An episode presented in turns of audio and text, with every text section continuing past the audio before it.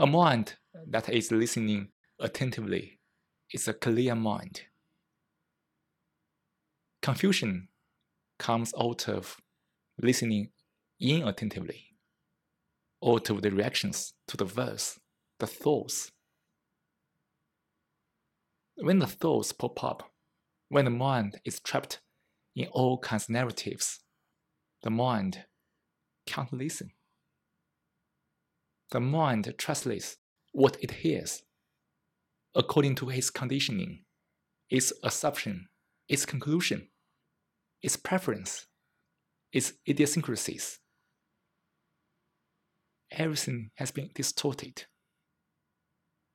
by this filtering, by this screening.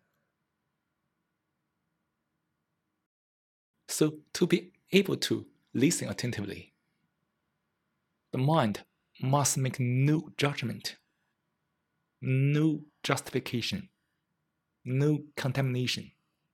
Just observe, just see.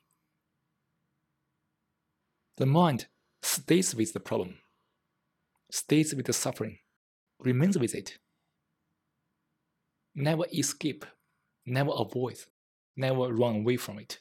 Just remain with it. To really see the problem clearly. To end the confusion. When the confusion is gone, the problem is also gone.